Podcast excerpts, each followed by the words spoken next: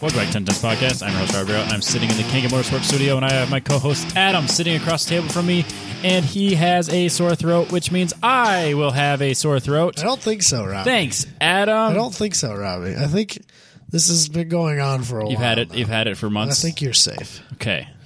You, you you haven't just now become contagious, and now that's why you're here. Well, so I got sick on Friday, You son of a bitch. but I got COVID tested. And it's negative. That came back negative. All right. And other than the sore throat, all the other symptoms I have, of which they were numerous, are all gone. Okay. And so I think it's just that now. I think this is just a leftover remnant of the bullshit. All right, I'm gonna knock on wood, but like, I thought for sure my my number had come up the other day Oh yeah. over Christmas. Oh yeah. Uh, not yeah. COVID, not COVID, just like Oh, you're t- Sickness. dude. Like every couple weeks for the last two or three months, I've just been sick. yeah. It's getting really Kennel cough, tiring. kennel cough gets old. Like I was home for Christmas, and my little nephew's like, he's young enough that he doesn't Yeah. know that he needs to cover his cough. Yeah, so he'll yeah. like look you in the eyes and go, right in your face. Yeah, Thanks, buddy. yeah. I'm sick now, but I never got sick.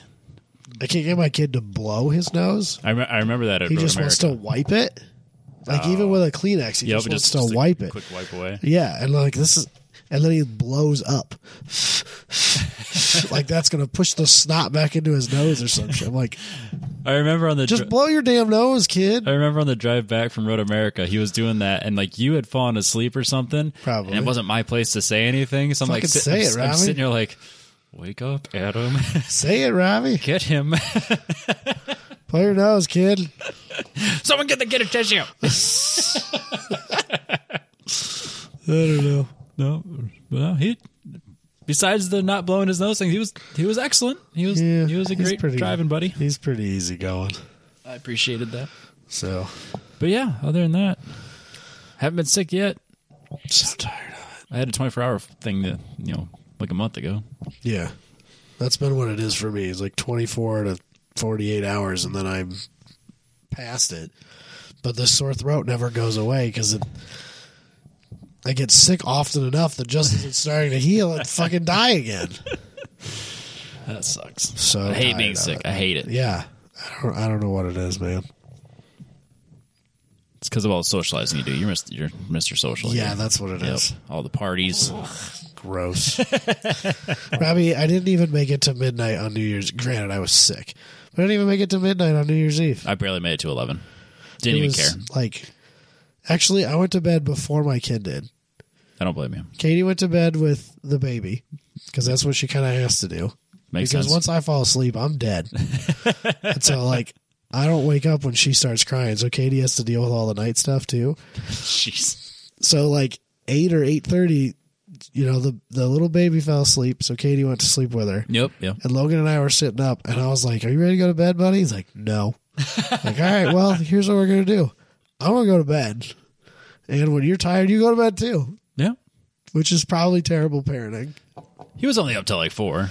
No, I don't know what time it was, but he came in and he he woke me up and he said, "Daddy, can you?" Because I apparently you have to tuck him in. Like it's not. It's safer that I way. figured he'd just go to bed. I figured he'd fall asleep in front of the couch or Well, in there front of was- the television. That was the other option. Yeah, was that he would fall asleep on the couch with his iPad. yeah. and that Katie would put him to bed when she woke up to feed the other one Yes. because she sits on the couch to do that. So then Logan would be, Be in, the way. Yeah. So, uh, but he comes and he woke me up. It must have not been like super late I can't because, Because you woke up. well, and because Katie, d- I mean, Katie was hadn't gotten up and fed Kaylee yet, Yeah. so it can't it hadn't because she only sleeps like maybe three hours at a time at the most. Yeah. I, I don't know how long babies sleep. Well, right now that's all we can get her to do. I, that's normal. I, It's I- really no, it's really not. She Oh. should be sleeping more than that. She should be taking more and sleeping longer than she does, but she takes how much formula she should in a day, okay. That's good. but she won't take as much as she should in a sitting. So the sittings the feedings Oh. are closer together than they should be at this age. Gotcha. Which is really frustrating. That would be frustrating. Because we should be spread out to be like four hours or more, Uh-huh. and we're more at like the two to three hour mark. Oh shoot. That sounds fun. That sounds super It's fun. gross. I've been dealing with it a lot the last two days because I've been home not working because it's too flipping cold. It is freezing cold. But yeah, Jess and I watched movies, and then like I, s- I turned on like the the ball dropping thing at like 11 Uh-huh. and it was like the worst people I've ever seen Right. like doing the Yeah. thing, and it was like really awkward and cringeworthy. And I don't, Weird. rem- I don't remember it being quite that cringeworthy. Not to say that it was ever great, but it was just Yeah. like at least when Jenny McCarthy was on there, she was like good to look at. Right. I mean, still cringeworthy, but like, Right. but attractive. One or the other. Right? yeah, at least at least be attractive. Right. Uh, but yeah, and then like all the concerts were like hot garbage. I'm like, this Weird. This is terrible. I'm going to bed. Fuck this. you would think that like that has the budget to not be terrible. But it was like really awkward too because I You think know, but I like think it's because like even New York must have had something in place where there was like not the crowd, oh but I think there were supposed to be the crowd. So it was like. I think they were expecting a crowd and there wasn't one. And then they keep shooting over to like Los Angeles where there's no crowd whatsoever. so no, there was like is there I think Usher played or did, uh, sang or whatever he does. is he still valid? Valid enough for New Year's, and like the, and like the crowd looked kind of full, and then he left, and then they cut back to them later, and it's that guy that sings that fancy like Applebee's song, that country song. Uh, I, I don't listen to any not a country very- it's like- music, so It's on a bunch of commercials for Applebee's, oh, obviously. I don't watch TV either. But anyway, it's like a, a viral song. But anyways, Oh. Okay. so he's in like the middle, not on stage, but in like a little platform thing, and like there's have all these people around him, Okay, it looked like like it really amateur. There was like 25 people there. So like they kept panning to make it look like it was fuller than it was. It was like there's like 20 people there, guy. This is this is cringeworthy. And that was, Ouch. that was that was like I was like I'm tired now. This is this is sad and I'm going to bed. yeah, fuck it. Yeah, definitely didn't come close to midnight. Not even No, close. no I Didn't think- care. I had no It was interest. like nine nine thirty for me. nope. I had And that was struggle busing the whole way I because had- I, was getting real sick at that point. Yep, I had things to do in the shop that I would much rather be doing than any New Year's stuff, so I did that Right. instead. Woke up before the sun, got got it right after it. People suck. People ain't no good. Everyone knows that. You say before the sun like it's an accomplishment, but the sun doesn't come up till like noon. Okay, way before the sun, like like six, Okay, which is pretty early on the weekend. that's true. I'll give you that. I won't get up that early on a weekend if I don't have to. No, always. Excuse me. But yeah, that's it. That's all I've been up to. Yeah, Getting up early. word. So should we open it up then? We should open it up. We should do Adam's opener, if you know what I mean. Oh, Jesus Christ. Presented by Factor Fabrication. Hasn't been stated that way in a minute, has it? So I know New Year. Normally we do the cars that are coming in and the cars that are leaving, uh, but this year I couldn't really care less about anything on the list. No, The first year we did that, it was really good, If- yeah, and then like every year it's gotten worse. just like everything in life. And this year I decided we're not even going to do that. I'm good with that. I just- I I, honestly couldn't- can't think of any cars that are coming out that I'm, I would even. There's a couple of cars that are kind of interesting that are coming out, but the stuff that's leaving is totally unimportant to us Yeah, and our listenership. that's fair. So Let them go. We don't care. Right. So I know we talked about at length a Hyundai, a Hyundai Sonata last week, We did. but like that's not normally our thing, It is now. and that's most or Sorrento. I don't see. I now I can. What car did you drive? Sonata's a car, right? No. The Sorrento is the crossover, isn't it? Ki- yes. Oh, it was a Kia. was a Wasn't Kia. Shit, I don't fucking remember. It See? wasn't a Telluride. That's how unimpressive it was. yeah, I, I can't remember what it was called. I can picture it. doesn't matter.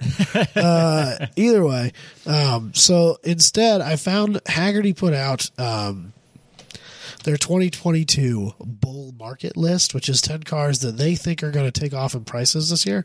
And I Okay. found this to be a lot more interesting. Yeah. It's still new year uh, related. I like it. So this is what I rolled with. Um, so they basically they have a bunch of qualifiers in here. Apparently, normally they put a motorcycle on this. In years, this is a thing they've done for years, Forever, right? apparently. Yeah. And so, like the very first page, they have uh, a picture of all ten of their cars together, and apparently they do a motorcycle in, or they've done a motorcycle in years past.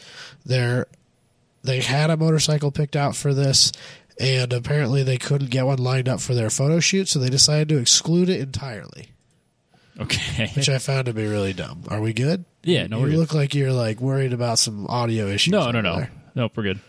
Okay, you're not convincing me, Robbie. No, I think we're okay. That's fine. Okay.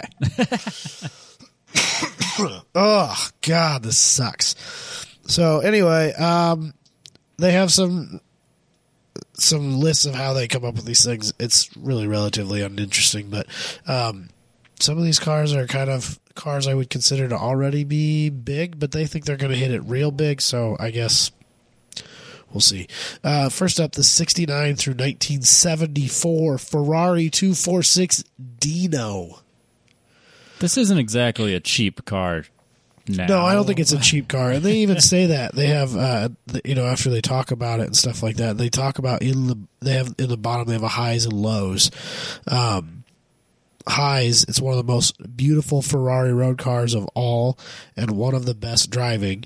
Bang for its buck relative to other vintage Ferraris. So that's where they're getting this. Okay. It does say in its lows no longer inexpensive. Uh, and Michael knew a lot more about this stuff than you or I do, but this is like kind of the car that everybody considered not a Ferrari. Yeah, the, the- Because it's a mid engine car, and Ferrari kind of was known for front engined V12s. This is a mid engined V6.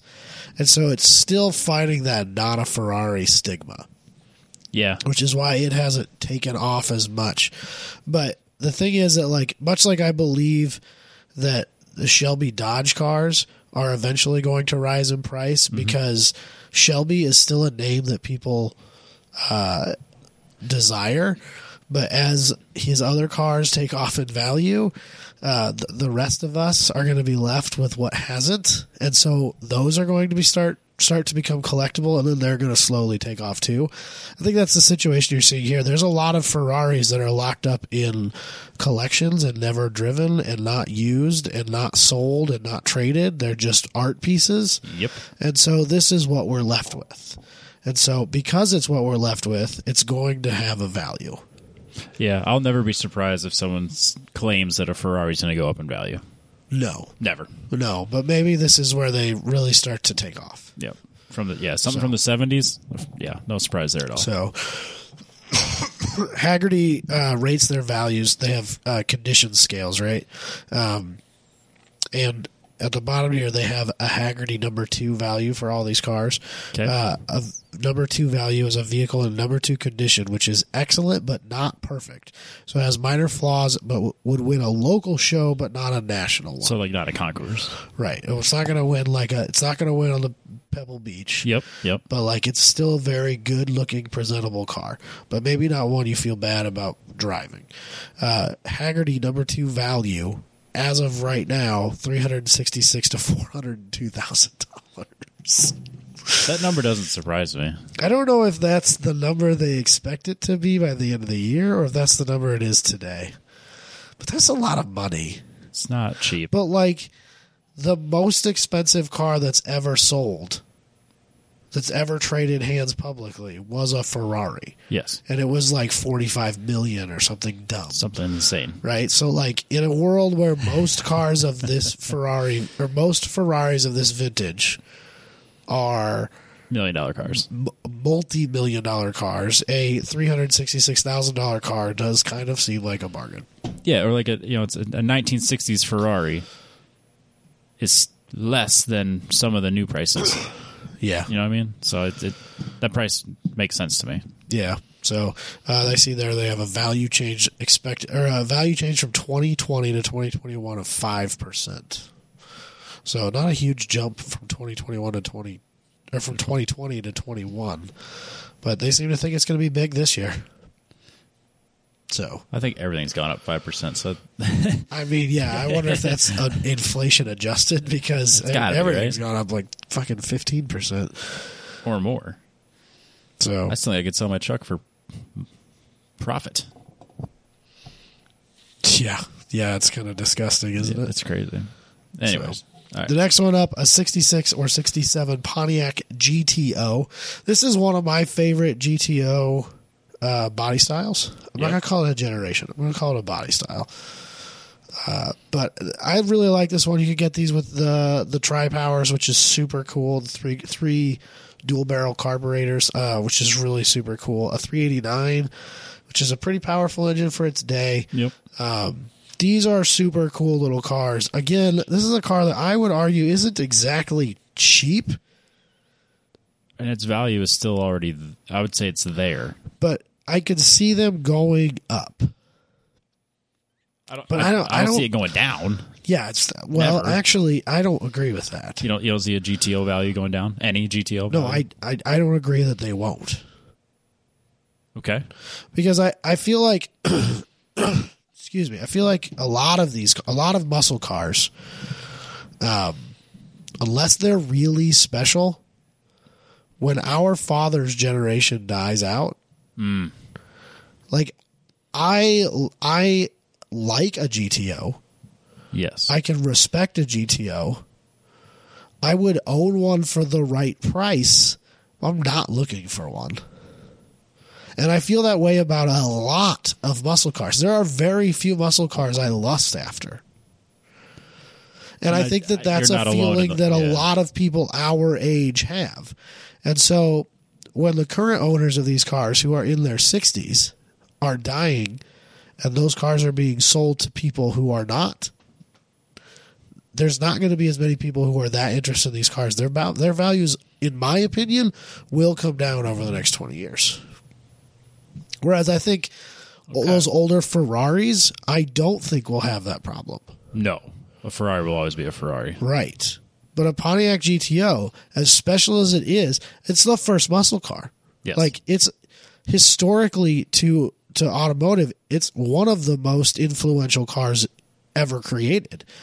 But I don't think it's special enough that uh, there's going to be a demand for it as the people who largely own them now age out. That, and I don't think they're rare enough. Yeah, these were made in a lot higher production numbers than even a Di- even a Dino. Right. Because yeah, I mean, you're we're talking thousands of these are in existence. Not maybe Probably- not, maybe not I a would say- specific one, I would but say like you know tens of thousands, maybe even hundreds of thousands. Where whereas the Dino even probably barely crests that thousand mark. yeah, I bet it's less than a thousand. Eh, I don't know. It was a pretty. That was kind of what it was supposed to be. Was their kind of mass I'm cu- production not car? curious. I'm not gonna look it So- up, but I'm curious. Yeah. Yeah, yeah, yeah it's nowhere close to a GTO. No. Uh, so their highs, the definitive 60s muscle car paperwork available from Pontiac Historical Services makes documentation easy.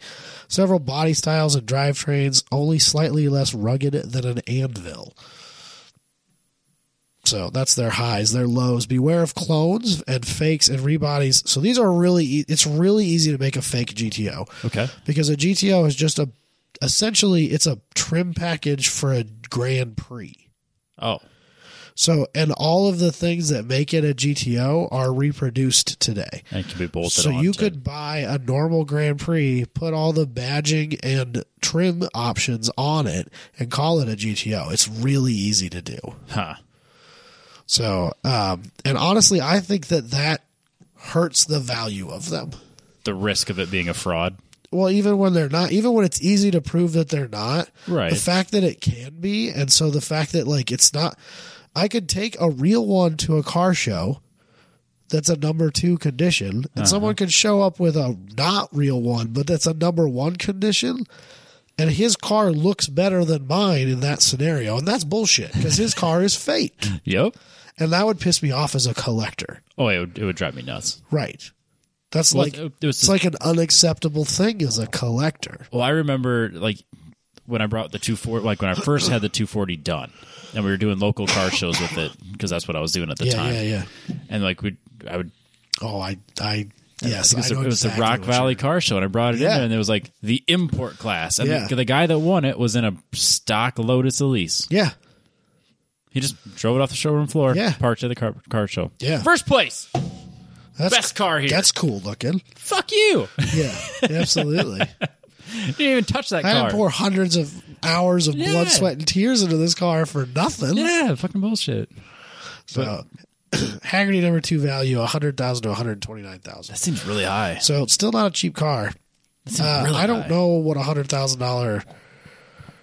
I don't think that every even number two conditioned GTO in the world is a hundred thousand dollar GTO. I'm just, I I'm feel just- like you have to have like the right options because you could get them without the 389 and the tri power. You Right. could get them with a more pedestrian engine, but still have the GTO package.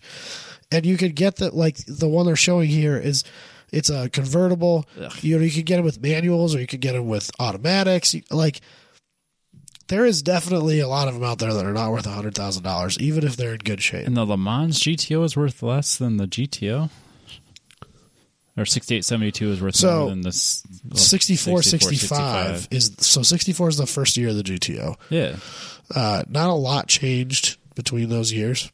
I bet your dad would argue with that. Oh, I'm sure. I don't give a shit. The 64 is like the GTO for Yeah. me. And it's not even because that's the one that everybody really wants is like the mid 70s one where they introduced the Judge package, right? Yeah, That's the one that everyone thinks of as like the quintessential GTO when they think of it. But to me, the 64, 65s are so cool. They're the ones I like best.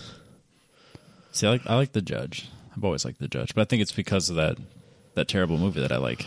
Well, it, it's got a mys- it's got a mystique to it. It does. It's sexy. I like that. Yeah, I can see. buy into that. everybody. I buy does. into that, man. Absolutely. But I like how it has the percentage of quotes by generation, and it, it shows. Yeah, fifty six percent are boomers, Nine percent millennials.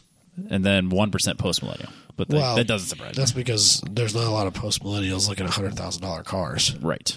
and the ones that are sure as fucking looking at GTOs. No. They're looking at used Lambos to yeah, that's, increase their. that's that's Gallardo money. yeah, that's used Gallardo money for sure. That's like a nice used Gallardo money. Yeah, that's like not even an expensive that's- Gallardo. No, a G- Gallardo is Corvette money. That's like Really. a super. That's like a super Leggera. Yeah, It's a cheap super Leggera. I like it. Gallardo. yeah. Is that what the fancy one was? I don't remember. Pretty sure they were super Leggeras. Maybe I don't know about Gallardos. I just know that And, you could uh, buy a Gallardo for like eighty grand Yeah, or less. yeah. What's next? So the next up, uh, the 92 through 95 Porsche 968. So uh, this is very, very similar to the 924, 944s. Uh, it has a, it appears to still have the four cylinder in it, Ugh, which is really disappointing. terrible, Yeah, I don't, terrible. I don't understand. Uh, I, I don't understand, man. No one. That's really understands. just where I gotta stop there. The nine two eight was kind of interesting because it had a V eight, That, yeah, the eights are interesting. so that was kind of a, a- like a front front wheel drive, rear engined manual V eight Porsche is interesting. Different. It's different enough. It's not a nine eleven, but it's still a Porsche, but it's not some terrible four cylinder either. And I'll tell you, it is a terrible four cylinder. You might have not had the best experience, right? I'm not the only one. No, you're not. uh, I really, really, really dislike. Hot take, Robbie. I dislike pop-up headlights. What? It's it's the least '80s thing about me. You want to know something? But I really hate the I ones. also hate pop-up I headlights. really hate the ones on the 928 and the 968. Uh, yeah, oh, yeah, gross. They're Yeah, so- round. yeah. They kind of so when they lay down, you can still see them. yeah, they're flat against. It's the- not like they're pointed up at the sky. yeah, they're just pointed up at the sky, and then when you turn them on, they just tilt like they tilt forward. not even 90 degrees. They No, look they're like still they're kind- still pointed up in the air a little bit. yep. More than they should. Yeah, more than they should for sure. So I've Those, never, those are terrible. I've been super against those in specific for a very long time. if I had the money, I would buy an FDRX7 and replace the headlights with those LED like Yeah, yeah. bulby ones. Yeah. Just to piss everybody off. That's a good way to do it. So. Uh, Haggerty number two value. Here we're getting into like the more realistic world. Uh, 138 to 51 five. Or sorry, 38. $38,000 to $51,500. Um, that and they're almost I, it, I think that this kind of comes to the su- supply and demand because I mean it's got to be Uh, yeah, similar to like what we were talking about with the Ferraris. there can't be very the many of Dino. these that are in good shape. There's that, and like also, uh, every 911 has been bought up, and like so, if you want a Porsche, you got to start looking at the cheaper ones. Yep. Well, I mean, and a lot of these are turned into race cars, like 944s especially. nine four fours especially, but like this car too. I mean, it's it was cheap enough that it it bottomed out at a price that people could thrash. Yeah. So I don't I don't think there's a lot of these out there that are what I number would two and number one quality. what I would consider to be uh, the unarguable fastest time attack car in the world Uh-huh. is let's call it loosely based okay. on a nine It was it was a nine six eight at one point. Yeah. as as most unlimited class time attack cars of that level are. We'll call it loosely based. Its original Ventag was a Yeah, Porsche on a 968. 968. So, um, yeah, But the, there's that. the prices aren't unreasonable. No, they're not terrible. And if you want a Porsche to post on Instagram, I guess is a good place to And do it. it's it's not an ugly car. It's not it's not the greatest car, but it's not ugly. There's a huge list of cars that are less than that that I would rather have. Oh but well, I mean, I think that's the case with any of these. we're not the market for like almost any of these cars. no, and we're ever. not we're not collectors. We don't we don't do that. God damn it! I am so sorry, everybody. I don't care. I'm dying over here. It's the worst. Um, So, I every fan is hearing every cough that you do is the fan in their he- head phone going. Adam is saying "fuck the fans" every cough. that's It's, fine. I should have said everyone. fuck the fans this week. Apparently, I could be rapping. this is and up- more talking than I've done all week. I, for I sure. could be rapping in NPO one, and Boone because like he asked if I wanted to come help tonight, and I Yeah, said yeah. no, we got to do a podcast. And he, his response was fuck the fans. the fans." God, I love that guy. I mean, I don't because I'm obligated not to. But next up, uh, we go from one Andrew Raines mobile to the next. Yep, Uh, 1983 to 97 Land Rover Defenders. he likes the discos. He does like the disco, but a Land Rover are Land Rover, Porsches are Porsches. It's front engine Porsches are front engine Porsches. Yes. It's whatever. So I don't really have a lot to say about these. I kind of like it. They're kind of cool. Yep, Uh, like whatever the price is is too much, and I'm not in. it's better than a Jeep or Yes. like a uh, a Bronco. Or the an- Broncos an and the FJ or a Blazers. cruiser, Yeah, whatever, an FJs. whatever Uh, yeah, they're more expensive than I thought they would be. I don't know the, the, the FJs or this. this. It's- no, I knew it'd be expensive. So take a stab before you scroll down any farther. Uh, Take a stab. What do you think this thing's worth? And number two value, At number two value, number two condition, excuse me. uh, eighty grand. I Not quite. So sixty-one five to seventy-seven five. was close. Apparently, U.S. spec versions are quite expensive, but they're old enough that they can be imported, so that's really not a problem. Other than the fact that then you'll have a right-hand drive vehicle, which presents its own interesting issues. That doesn't surprise me that Gen X are the ones buying these. Oh, 100%. 66% of the quotes in the past year for Haggerty, for I assume that means insurance quotes, Yeah, it has to be right. right, have been mil- um, Gen Xers. that doesn't surprise me at all. So, this is the first one we've seen where Boomer wasn't. Or no, I don't think the Porsche was. The No. Boomer was the No. highest either, but. So, yeah, there you go. I'd enjoy it, but not at that price. They're kind of cool. I've, well, I would really enjoy driving one once. yeah, I'd rather have a Scout though, I could see that. and they're way cheaper. That's where I'm at with the FJ Cruiser, or whatever they called it back in the So day. this one also has the largest value change from 2020 to 2021 26. that we've seen so far, 26 percent, which is huge. It's a huge jump. So I think um, the the GTO had a zero percent change, which is interesting. Yeah, that was weird. So yeah, 26 percent is a big jump. All right, So Next. Uh, next up, the 80 or 79 to 85 Mazda RX-7. So this is the FB. This is the first generation of RX-7. This does not have the 13B and it has a 12A, which is even worse. Uh, they're tiny and terrible and slow. I had a friend in high school whose dad drove one of these. Had a choke on the dash. You could get them car. I don't know that they never. Or I don't know that they ever came not carbureted. I, Okay. don't- I can't confirm or deny that, but they definitely did come no, that it's, way. it's a fact. They all are that way. That's fair. They definitely did come that way. Uh, I think you probably have to premix these like a t- fucking two stroke.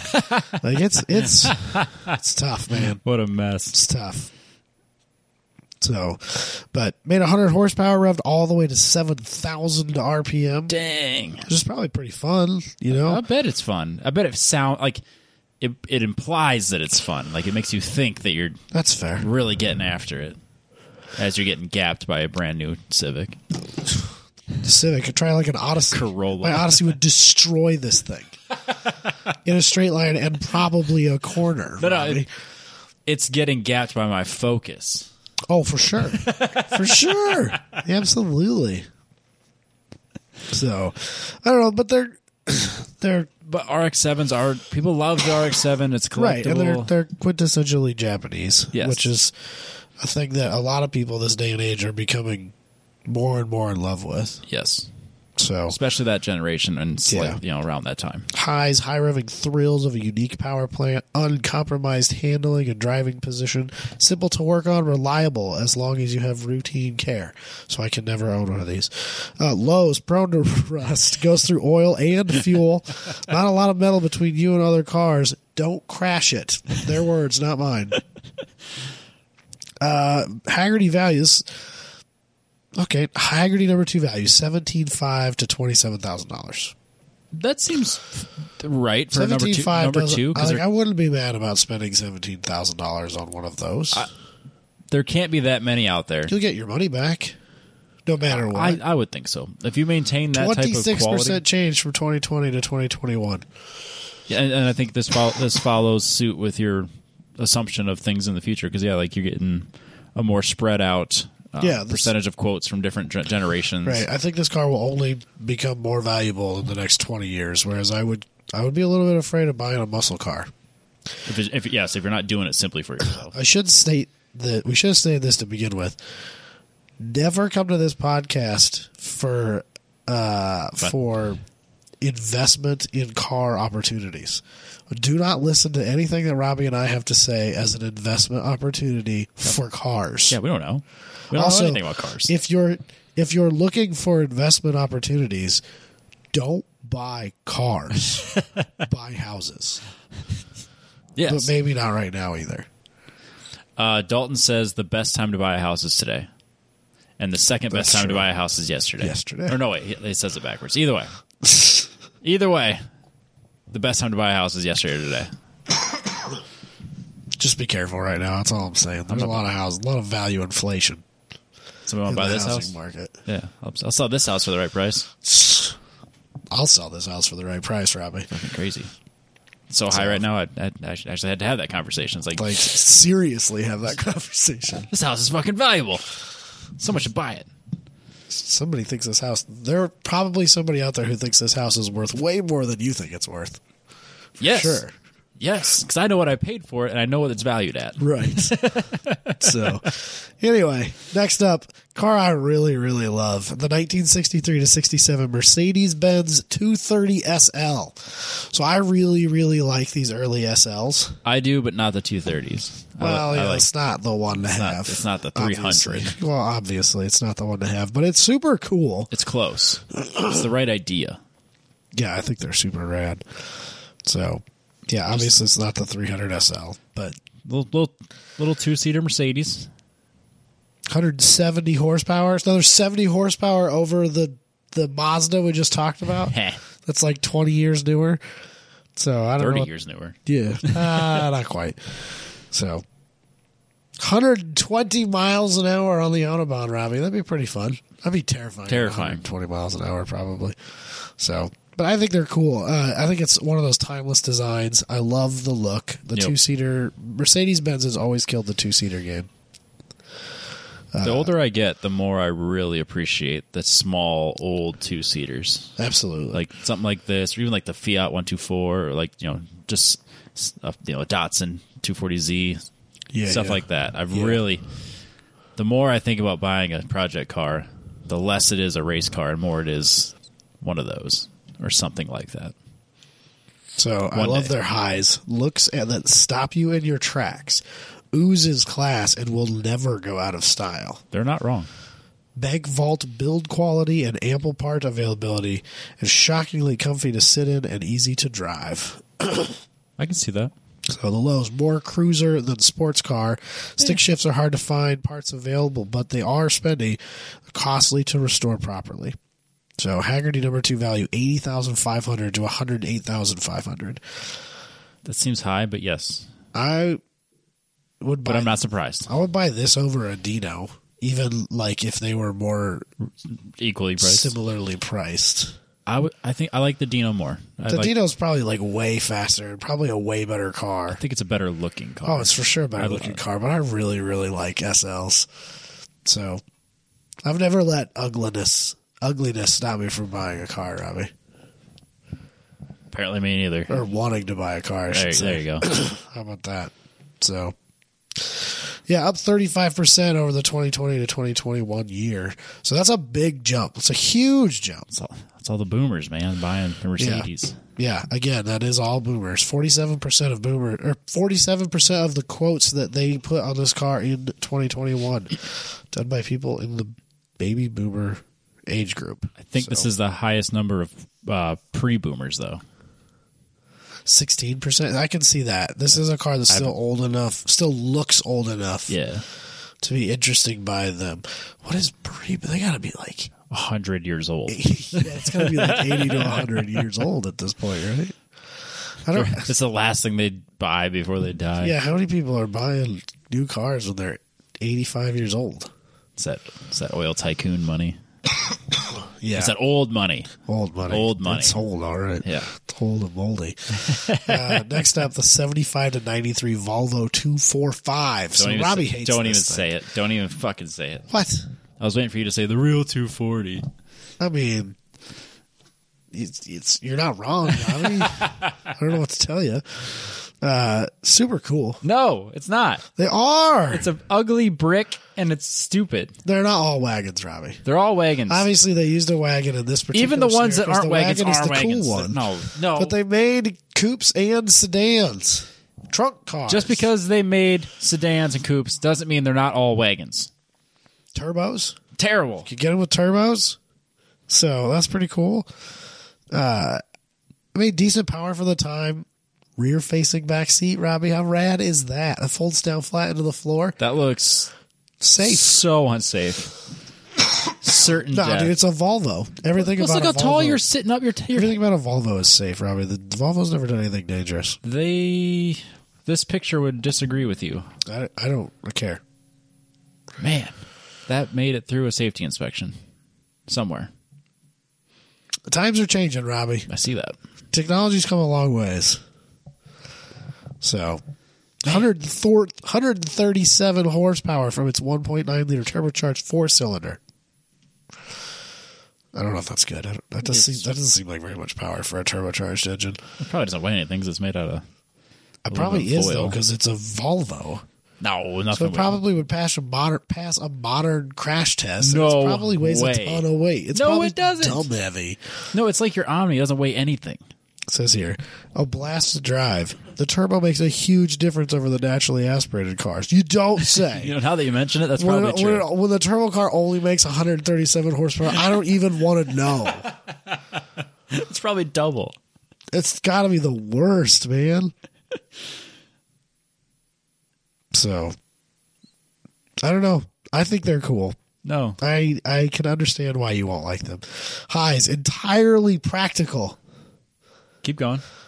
incomparable durability Keep going. DIY friendly and easy to boost or swap. There it is. They specifically list LS swap. so Lowe's professor jokes, which makes I mean you earned that. Odometer stop two hundred thousand miles before the car does. Heater fans fail and aren't easy to replace. Fragile wiring harnesses from before nineteen eighty seven. So fifteen thousand to f- uh, twenty one thousand five hundred dollars. Huh? Millennials are the ones that boosted the price on this. No. I'm shocked. No, this is the first car we've seen so far uh, where the share or the percentage of quotes is highest in the millennial category. So, Thanks a lot, Joel Lobman. who knew there were so many hipsters uh, shopping through Haggerty? Me, I Through did. that. Haggerty, I, oh, through Haggerty? No, I didn't know that.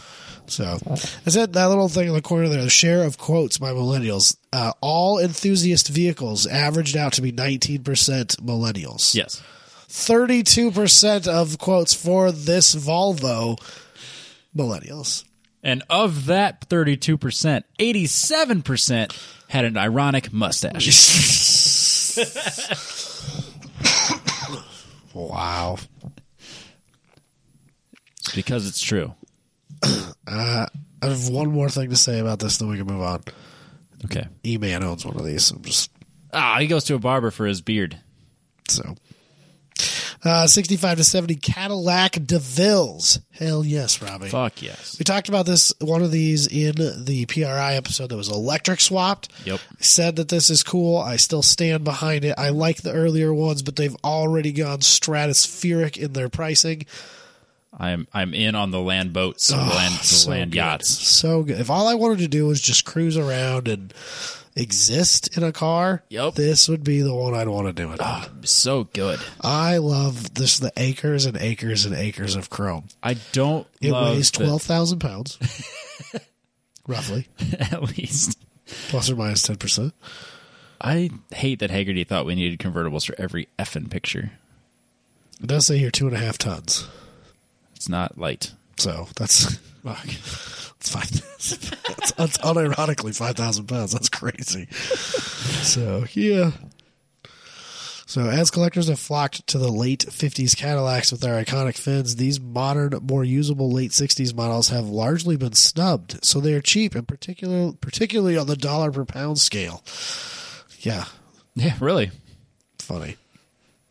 So, yeah, highs, tons, literally, of Detroit style for not much dough. Everybody will want to go to dinner with you the last the golden days before regulations and oil shortages.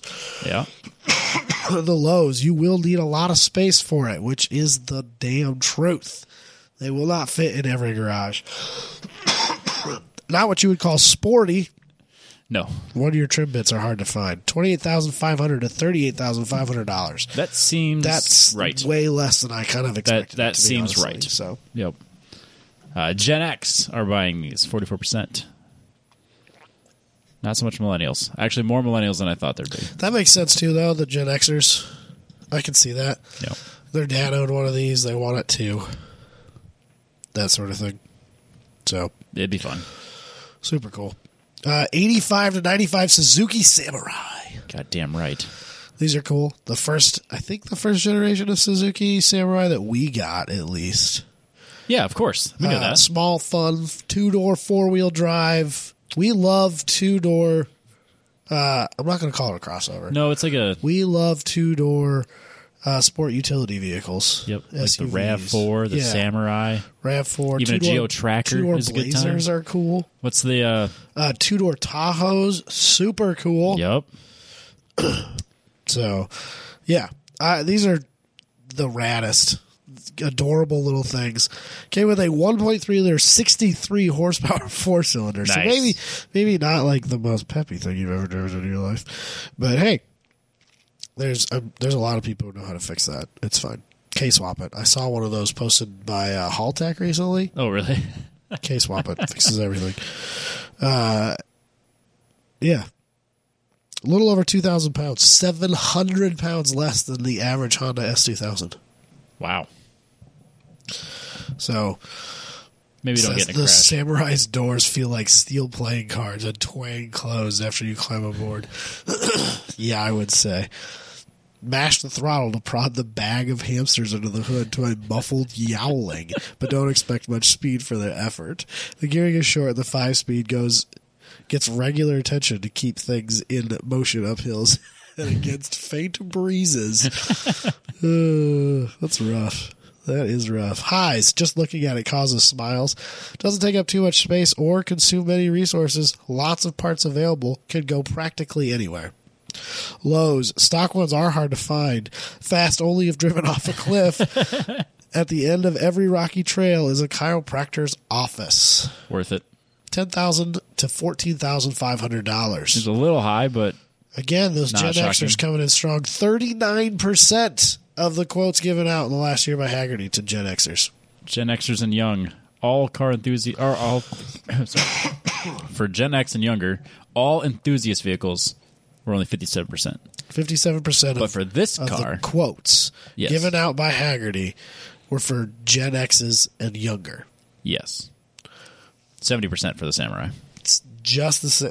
That's hilarious. 70%. I, you know, like, so my dad is kind of what is, is pretty quintessential boomer. Like, he would never be caught dead in that. Never, no, not even ironically. I'm shocked that there's 25% of those quotes that went out to boomers.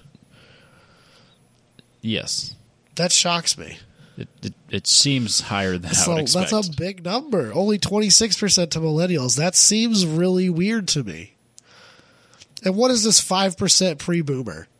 5% of 90 year old grandpas looking at samurais?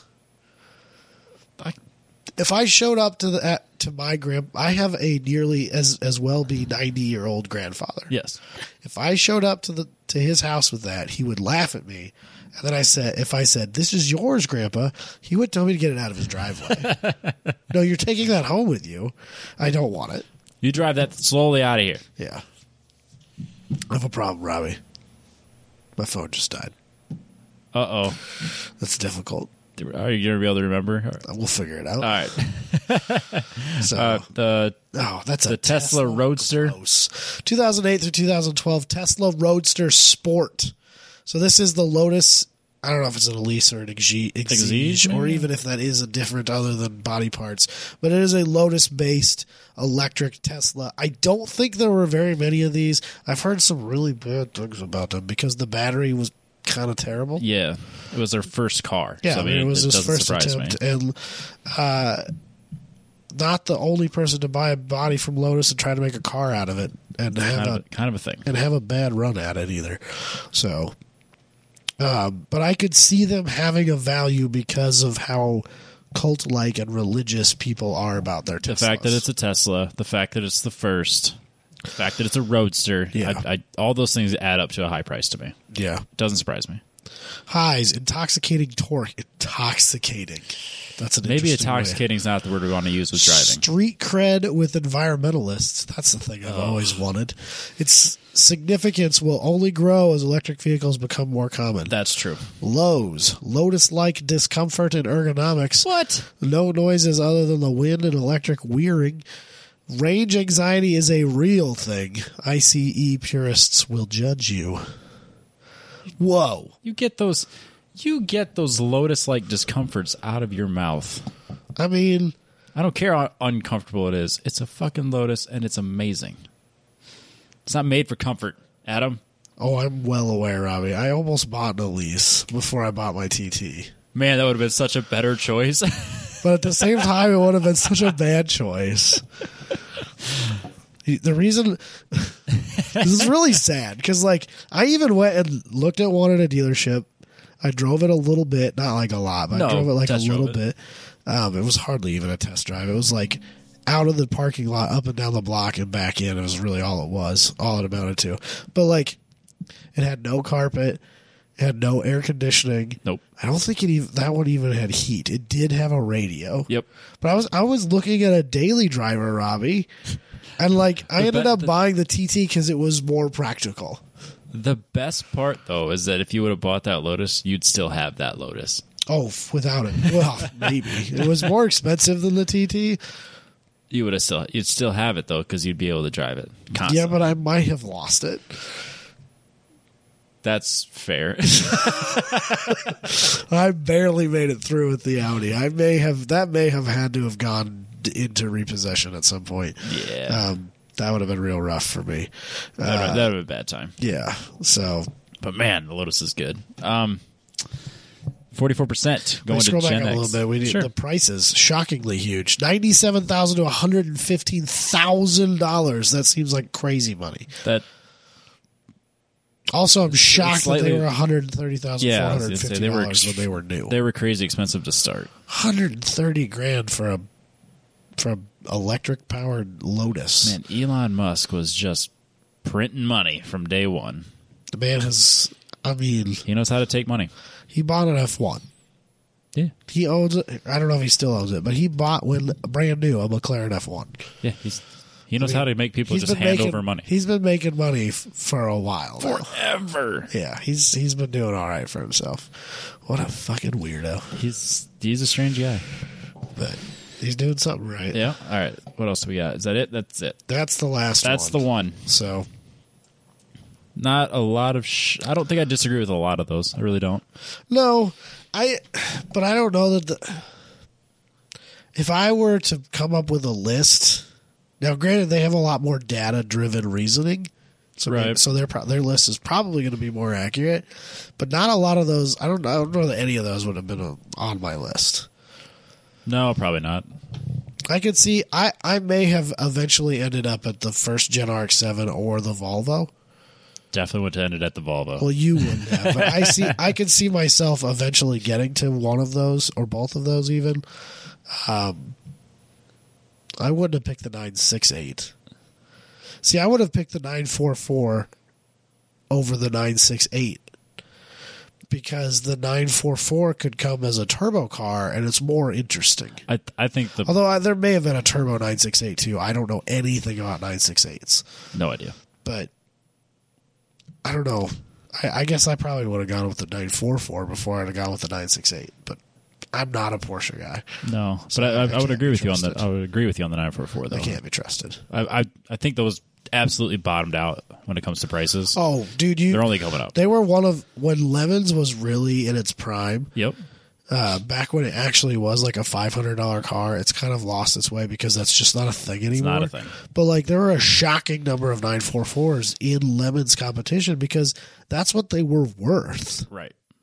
Like you could you could buy a twelve hundred dollar nine four four and strip a couple hundred dollars worth of parts out of it to get into that five hundred dollar budget cap, which is wild. Yeah. Not a thing anymore. No, And if and if it's in decent shape, it's worth it's for something. it's got some money. It, yeah, it's worth some money because so many of them ended up as race cars. It's- well, the, like the 240SX market right now, or even the 350Z market is kind of going that direction. Yeah, Because like, obviously, I pay attention to it because it's I'm in a bunch of 350Z groups. right. Four years ago, 350Z prices kind of bottomed out. Yeah, People couldn't sell a you know a salvage title 350Z for three grand. right, That same car is selling for like six or seven right now. right, And guys like commenting, like, I seriously couldn't give that car away four years ago. right. And now I would have doubled it. Yeah, It's crazy. Prices are out of control. 240 prices are out of control. yeah. It's weird. I'm still not disappointed that I sold mine. Good. I'm glad you're not, Robbie. Did I- I, did I- really am. Did I tell you how long I spent scrolling through his Instagram the other day? Because he, he posted, uh, he sent me a, a link to something he did with the car. And I was like, spent a bunch of time like just scrolling through it. I was genuinely happy That at he's- how happy he was with that car. He's using that car way more than you would have. Oh yeah, I drove it for like a few things around town last year before I sold it, and that was like the most I'd driven it besides track stuff in forever. But like I was ready to move on. when you because you can't even say that like the Z is the reason because when you bought the Z you had no intention of selling the 240. No, So like assuming you had the 240 still that car would never have made it to track this season. the the 240, absolutely not, The- never. The, 240 would never have gone to the track this season. no, I I, was, I had moved on completely. Although arguably could have been a more competitive GLTC car Uh, maybe cuz a little it would have been hard to detune it into there. no. I would have been a lot easier to detune because I could have just gone to any tuner. Right. Then it would have been to get Just it the- just would have needed a cage. right. Really, Yeah. Arguably. eh, no, But I don't still, think it's whatever. arguable. No, the, the Z was wildly unprepared, which is fine. I was okay with that. but uh like I don't think I don't think that the, the 240 would have like we wouldn't have gone to any cars and coffees. maybe one or two just on a whim. It wouldn't have been like anything planned out. Right. Because I, I mean, I've, I had taken it a couple times, but You, you probably wouldn't have brought it to a autocross. not likely. You maybe would have drove it to work once or I, twice. I did do that a couple times. Maybe like once or twice a month, let's say. I remember- through the summer, and that's all you would have done with it. Yeah, that's all I did with it. And that's really too bad. Yes. And so it's good that someone's using it. Yeah, he's thrashing. it Even if having a he's good time. literally beating the piss out of it. he already swapped an engine into it. Right. Good for him. Yeah. Proud of him. Yeah. No, he loves that car, so it, it worked out. it did. But anyways, uh, this rant about car prices and whatnot has been brought to you by Fact Fabrication. FactFabrication.com. If you need to get caged or railed, Booney's your guy. If you need to get a ca- uh, cage in your Corvette or GLTC car, call them up. Give them the code 10 tenths. Won't get you nothing, but it'll take good care of you, and you'll get a sweet cage in your car or furniture or rails, whatever you need. FactorFabrication.com. Adam, it's that time. Robbie. It's that time of year again where we need to admit what we had predicted from for the 2021, Yeah, say what we got right, which of Uh-huh. course is everything, and then fortunately, no. and then predict how we feel 2020 2022 is going to go. Right. I have some. well, This these is are, why. these are, this these is are why I predictions. should write things down too, know. Robbie. I didn't know my phone was. I didn't even notice. I just assumed it was. I came down here when I came when I got out of my truck. It was like twenty some percent. It should have been fine through the recording. I'm at 41%, Yeah, I don't want to fucking hear about it, Robbie. and I use my phone all the time. Um, and I didn't have it plugged in using Apple CarPlay all the way here. exactly. It was char- when I got in my truck at my house. It was only a five percent. When I got out of my truck here, it was like twenty five. It should have been fine. Should have been fine. I don't know. All right. You want to do our 2021 predictions? Let's- Pre- and then Let's see how we yeah. Let's let's go through 2021s. do. Okay. Admit how wrong we were about basically all of them. Well, that's, I Uh, was and way then right. Lay out what few 2022 predictions we have because this year seemed even harder than the years prior. Okay. Well, I'll start with mine. Just do all my predictions. Uh, well, some of mine, one of mine kind of dovetail off of one of yours, so we can do those together or Okay. uh-huh. whatever. We don't have to. Doesn't matter. I got a list, so I'll just go through my list. Yeah, that's fine. All right. My first one. Uh huh. Last year's prediction was that McLaren will finish second in the Formula One Constructors Championship. Fuck. I wanted that one so Are bad. they even third, no, they were uh, fifth? they were way down there, weren't they? I don't know. I can't remember now. I don't have any idea.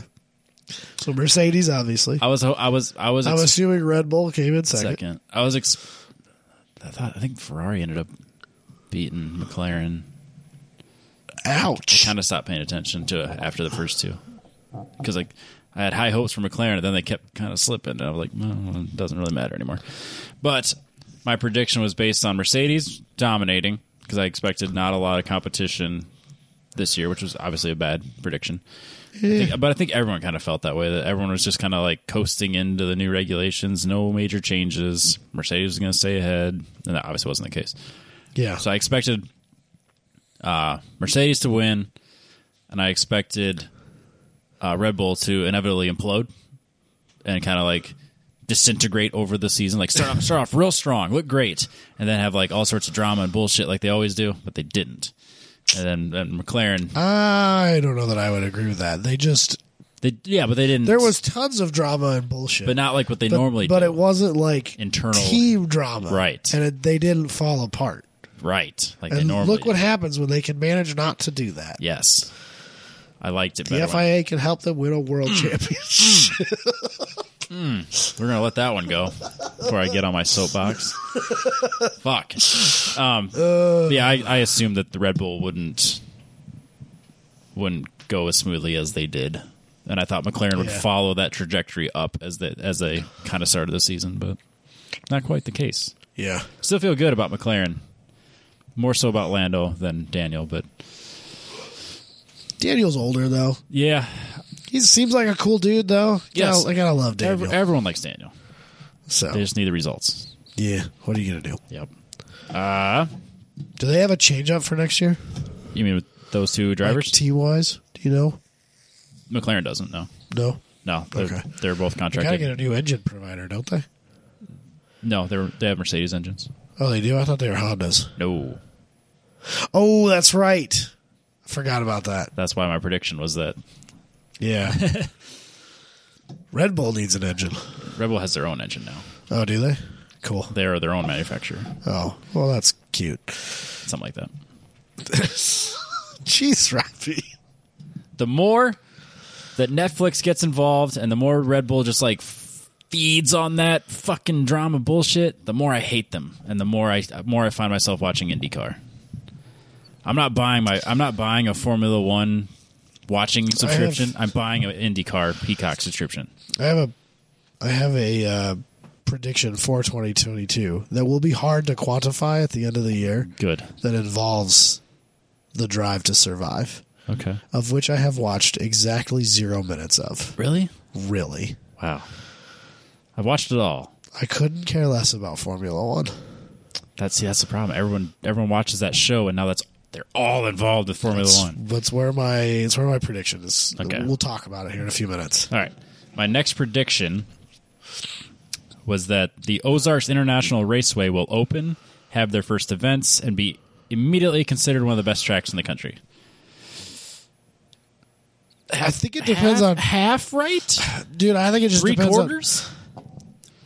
most of the people who did participate say it's one of the best tracks they've ever driven. I believe And that. most of the people who haven't been there yet are like, man, I don't know, that track looks fucking sketch. I, I, I still, s- I think I'm mostly right. I think I was mostly Uh-huh. right. I think that they did have their first events. It had great, a lot of people that drove it spoke very highly of it, but it's definitely one of those tracks that'll you could get yourself in trouble. That, I think it's- those barriers are very close all the way around. It's too technical for it to ever be considered a great track. I'm, And I think it looks exhausting. I think it looks stick by that. incredible. I It think- does look incredible, but it still looks exhausting to and me. and my opportunity to drive it this year doesn't look like I'll be able to make it to that Yeah. event, which is fine. Sucks. I got other things going on, but I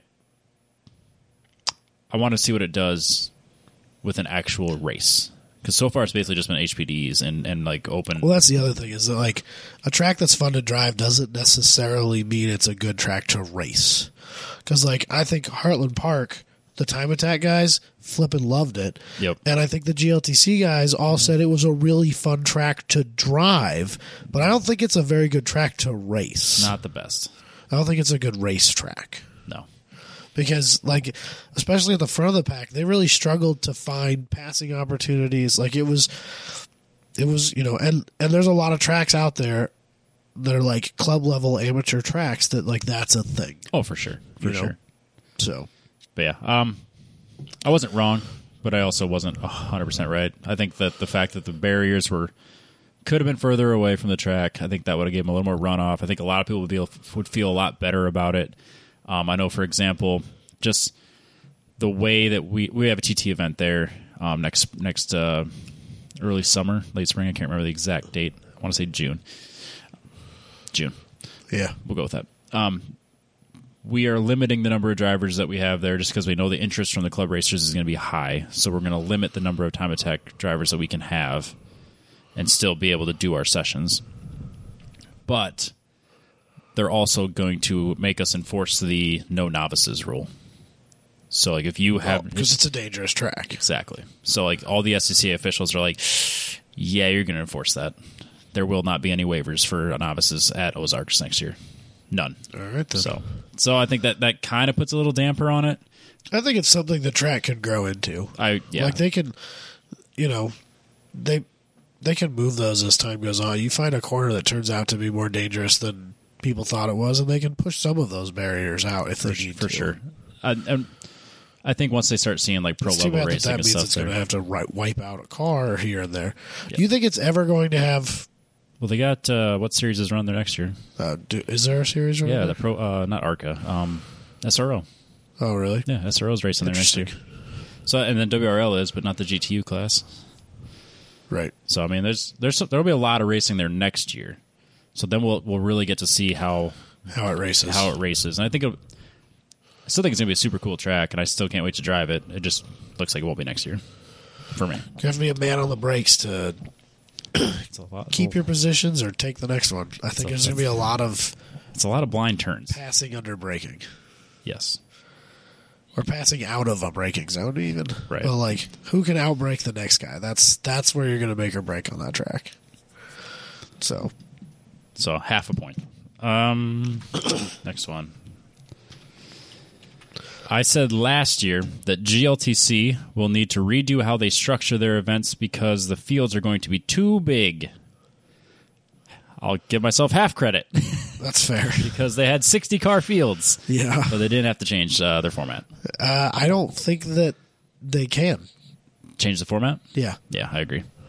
There's a there's a logistical issue that is everything else going on on a grid life weekend that Right. won't allow that to be changed. They're just gonna it's just going to be sold out. Yep, and I think that's That's all there that's, is to that's, that- that's there's a prediction in my list for this year that uh, is based on my uh, re-evaluation of this prediction. Yeah. So I get I get half points All right. okay. because they did have a lot of cars. Gingerman especially had like what 60, 56 cars on track, Yeah. which Yeah. is a lot. So many.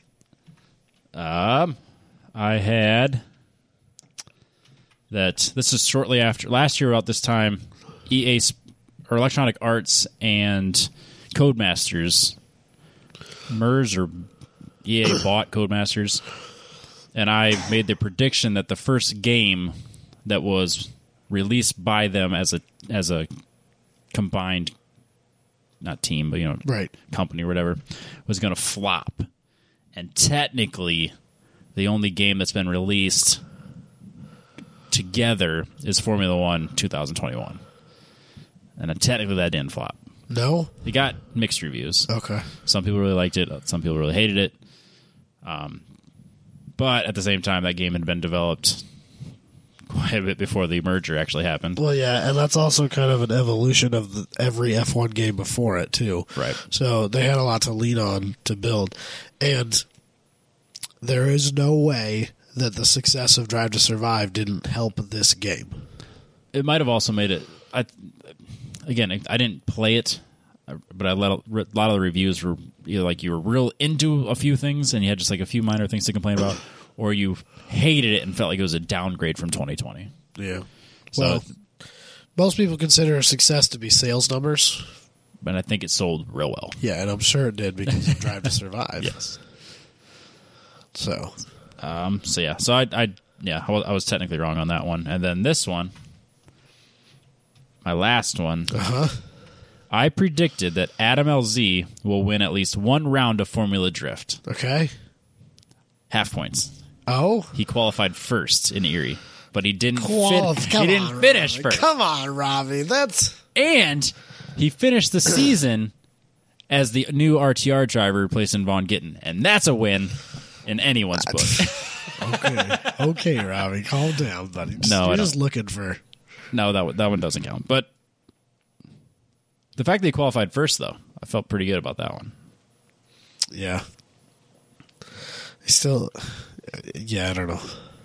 I I f- follow drift less and less and less and Yep. less. Yep. Yep. I mean, it is what it is, you know. I mean, that was definitely a very important part of this podcast for a long time, but it's not really where we're at anymore. No, not really. And that's fine. And I It is went- what it is. It's like- not that it's uninteresting to me anymore. No, I still follow Formula Drift, and like if I see the live stream, I'll I'll pop in. I'm not going to sit and watch from start to finish. Right. I don't have that kind of time. Well, there's that too. maybe maybe now that I have a TV in my shop, I can pull up the stream and Oh, that's continue right. doing what I'm doing. That's right. All right. But yeah, that's that was all my predictions. I only get like one total point. Okay. All right. So uh, I only had three. I do remember them.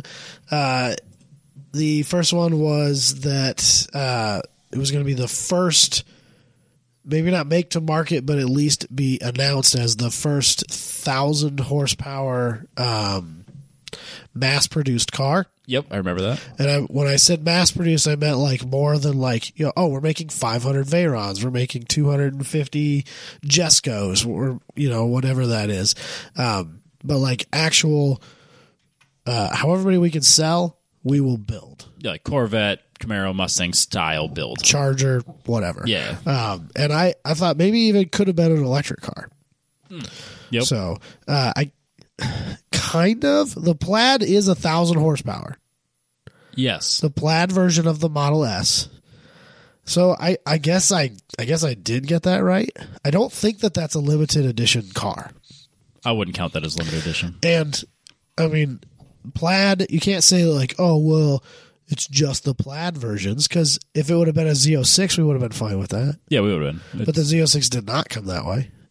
no, So, um, so I, you know, I, I'm counting that as a win. I'll give you that point. Yeah. I, can you dino or is that all mathematical? It, dino's weird, and they have Yeah, to I do- know the they, dyno weird. They have to do a bunch of like math because no two manufacturers measure torque the same way with an electric car. Right. And so I think that that's maybe that's a small asterisk. Yeah, ba- yeah, maybe, but still, I mean, it's It's proven to be a very capable car. it's a very I fast mean, it's, car, it's dumb quick, like like insanely like quick. upsetting for how quick. heavy that car is. Yeah. Yeah, Yeah, it's pretty wild. It's fast. I almost wonder if that weight kind of helps it grip and go. Yeah, it launches hard. Right. So, but anyway, uh, you know, I'll take it. Tesla Model S plaid. Plaid edition. Uh, my second one was the I kind of changed it as we went I in remember. this in this. So I started out by saying that I thought that EV cars were going to take ten percent of the total market in uh, 2021, and then you kind of started talking to me, talking some sense into me, and I changed that number down to seven. Um, I ended up not being right on that either. They got 5.6% here in America. That's still pretty good Uh, though. they were just a, I think it was like four eight, four six, something like that. So it's not quite a full, maybe maybe just inside of a full percentage point, which is a a pretty remarkable uptick. Um, and I don't know, you know, like the chip shortage has been a real problem. yeah, But I it's- think Tesla's still been churning out cars. I don't know how much that affected it, but it should have affected everybody. It, it didn't affect everybody equally, but it it, sure- did affect everybody it sure across se- the like- board. So I, I you know you can't even like oh well maybe if we wouldn't have had this chip shortage they could have made more EV cars because they also could have made more not EV cars. So 'Cause you, you would have sold more Ford trucks. You would Right. have sold more Chevys. Right. Like those are the ones that seem to be hit the hardest. I think, yeah, for sure. So, not quite, not quite there yet. So, and I have some, I have another prediction that's a change to this for Okay. 2022 All for for electric cars. And then my last one was that um, across the board, Grid Life, SCCA, NASA, WRL, Champ Car, even local autocrosses, everybody's numbers, attendance numbers, were going to go up this year Uh, after 2021 and everybody being in full lockdown and being so confused on what COVID was Yep. and what we could and couldn't safely do. Uh, or in the show last year, I said, you know, oh, we're going to figure this out and we're going to, you know, Yeah, we got to figure what it out. turned out was more like, oh, we don't fucking care anymore. that's that's kind of the general Which is- reaction. is, fine. It is what it is. Yeah, we won't don't get need- into we it. don't need to talk about it. Um, But you know, like I know WRL had a smashing year this year. Grid Life had a smashing year. Grid Life had a smashing year. Uh, there were a lot of pics, pictures of very full paddocks. for a lot Across of the series. board. Yep. So uh, locally, I don't know. Like our autocross did okay, but I don't know that it was like record setting. I don't Midiv think that we wasn't. Midiv didn't do as well as. I mean, I don't even know that you guys did as well as you have in years past. No, we didn't do as well But as there we was- predicted. Even there was some rough stuff going on, but it, you know, who knows? Oh, and the problem is we changed schedules, and that's what really throws Um, Yeah, you. and And that's- really screws you up. I try to stay away from these, but it's hard to do. It's really hard to quantify that in Yes. a prediction, No, you're going. You're doing the eye test, and I think that right? I'd say WRL, Grid Life, probably a few other series. A lot of the series that that we're national- that we're following did really really well. Absolutely, absolutely. So, and I, you know, I th- I think that in no small part, I know at Grid Life this year there were a lot of new faces, there were a lot of first time competitors. Uh, the beginner program was rocking solid all year long, and I'm sure that that in no small part had to do with people just wanting to get out and do. Yeah, absolutely. So, who knows? What do you got for 2022, Robbie? Well, before we do that, I want to remind everyone to head over to mypetrobox.com. Use the code TTP15. You have 50% off your first box. Uh, they- it's a monthly subscription box that comes with automotive based stuff. So, like car care products, t shirts, magazines, tools. Uh, really fun stuff. It's kind of like giving yourself a president. a Pre- president. A president? Pres- yeah, give yourself a president. Give yourself a present. get a president. You get a You get a president. president. New presidents for everybody. Um, but if you get a present to Not my yourself. President. Uh, but yeah, the code also works in their shop. So if you go and kind of scroll through and see if the things that you that have been in previous boxes that you like, you kind of pick and choose and kind of just pick up whatever you want. Same thing with like dog collars, leashes. They also have like t-shirts and yeah, tools and stuff, and like mechanic gloves and all the car care products you would need. So basically, my entire shelf of car care products in my garage has been stocked by Petrobox. So if you come to my house and you're like, "Hey, I need to do this with my car," I got it. Yeah. Yeah. I got it in Petrobox. That's true. So mypetrobox.com. Use code TTP fifteen.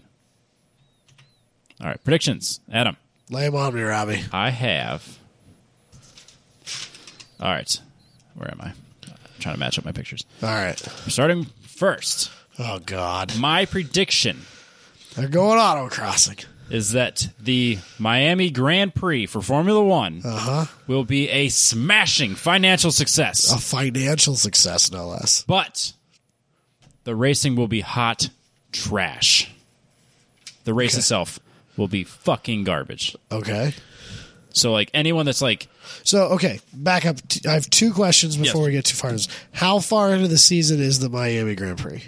mid. No. Beginning. Like, mm, well, I guess technically mid. So like, It's not the first race. no, it's like May. because there's a huge change this year in the rule set.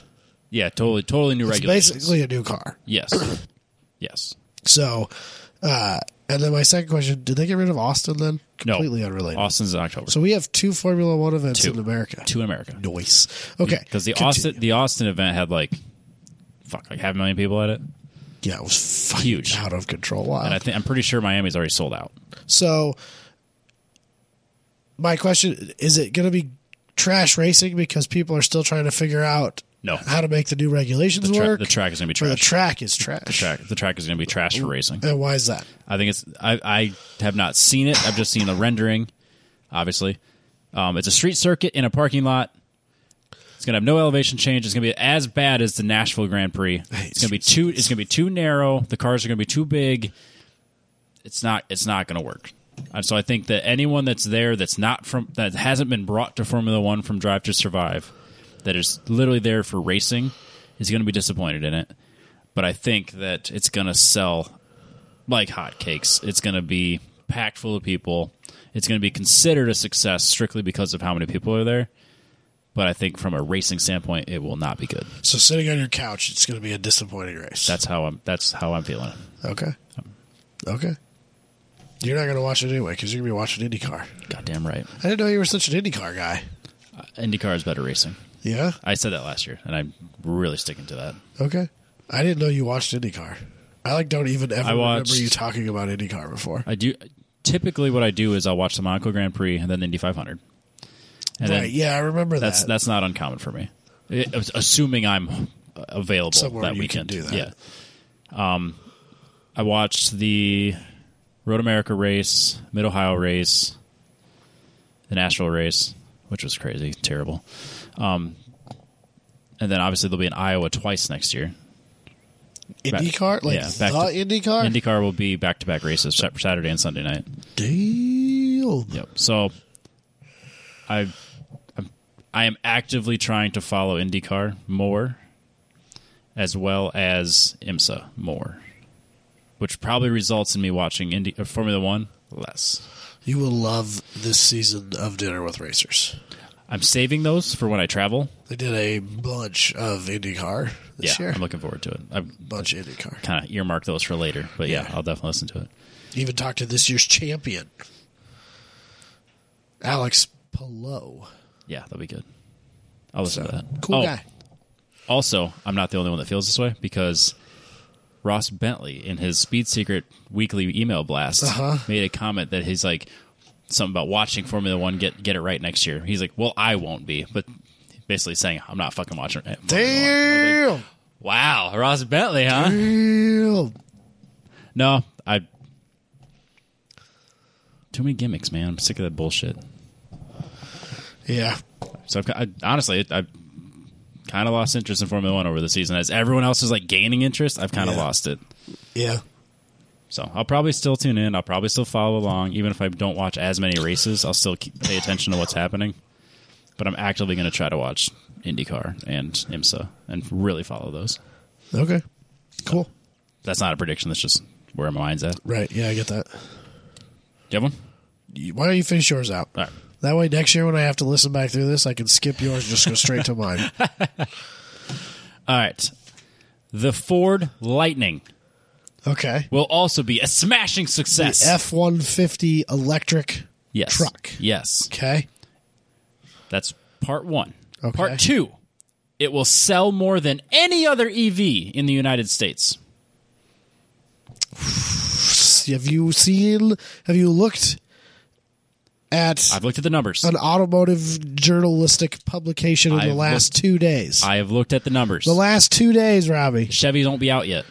No. No. Oh, okay. I have looked at the numbers. Chevy will not have a theirs will not hit pr- hit market in 2020. Well, it probably wouldn't. I think I thought it was a 23 or 24 vehicle. even if it's even if they do, it won't be fast enough to catch up to Ford. So, all right, I'll give you that. So the highest selling vehicle EV is like 130,000 vehicles. Yeah. And it's a Tesla. Yeah, I predict that the Lightning will sell more than 130,000 next year. I don't know, man. Then obviously, while it will sell the most EVs, it still won't be able to shake a stick at the gas for F 150 sales. Probably not. So that would be in I don't like, know, man. One hundred thirty thousand has got to be a pretty good day in in F one fifty sales. Oh, I bet it's like 600,000. God, so gross. It's like an absurd number. so dumb. I think it's like I, I'm pretty sure it'll be like half a million, and, and We'll see how many Yeah, they can sales. make at this point. that that will be the hangup. If there's a chip shortage, if they can't make them, if you know supply chain issues continue, Yeah.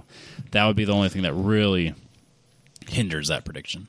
Yeah, But no, I think when it came to a look standpoint, Ford got it right. I think from a performance standpoint, Ford got it right. so a hell of a lot. They they literally Oh, I just don't- I, made. I don't want to call it better looking than the Cybertruck, but it's just a it's just their truck. It's a pickup. Like it's just their truck. It's it's not some dumb looking gimmick. That's that's my biggest problem with the the Silverado electric vehicle because it looks kind of like the Hummer, but it also looks a lot like the Avalanche. It's an avalanche. It's and the got reason the Avalanche didn't sell wasn't because be- it wasn't a pickup. it's because it was too different. Yeah. And traditional pickup drivers don't want it. Right. I liked my Avalanche. I liked the Midgate. Does it mean do I think it's a good looking truck? no. No, no, no. Yeah, I get it. But I liked it. Yeah. Okay. But I like my regular truck way more. right. The regular F one fifty Lightning is gonna sell way better to truck people than the Avalanche or the, the Silverado. And I actually did that accidentally. All right. Fair enough. I don't really have anything else to say on that. Okay. I don't know how to quantify this, Okay. but I predict a hot topic for 2022 will be data privacy from new vehicles because Okay. so many new vehicles are over the airwaves. Right. Just sending your data. And everything has to have like A cell phone. a cell phone attached to your key so you can get into the car and Yeah.